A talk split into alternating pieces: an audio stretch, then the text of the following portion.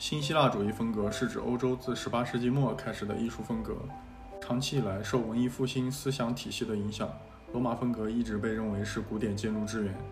它是古典主义的集中体现。所谓建筑之源的罗马风格，其实并不是源，而是流。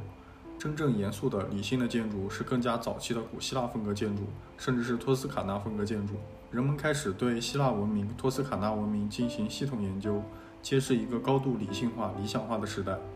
希腊的哲学、美学、科学、诗歌、戏剧、音乐、美术如此绚丽多彩，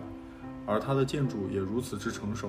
其民主特征通过建筑得到最集中的体现。正因如此，罗马人才在征服希腊的过程中完全照搬了希腊建筑体系和其他所有的文化内容，并逐步形成罗马文化。而罗马文化则伴随着罗马的征服战争，影响了整个西方世界。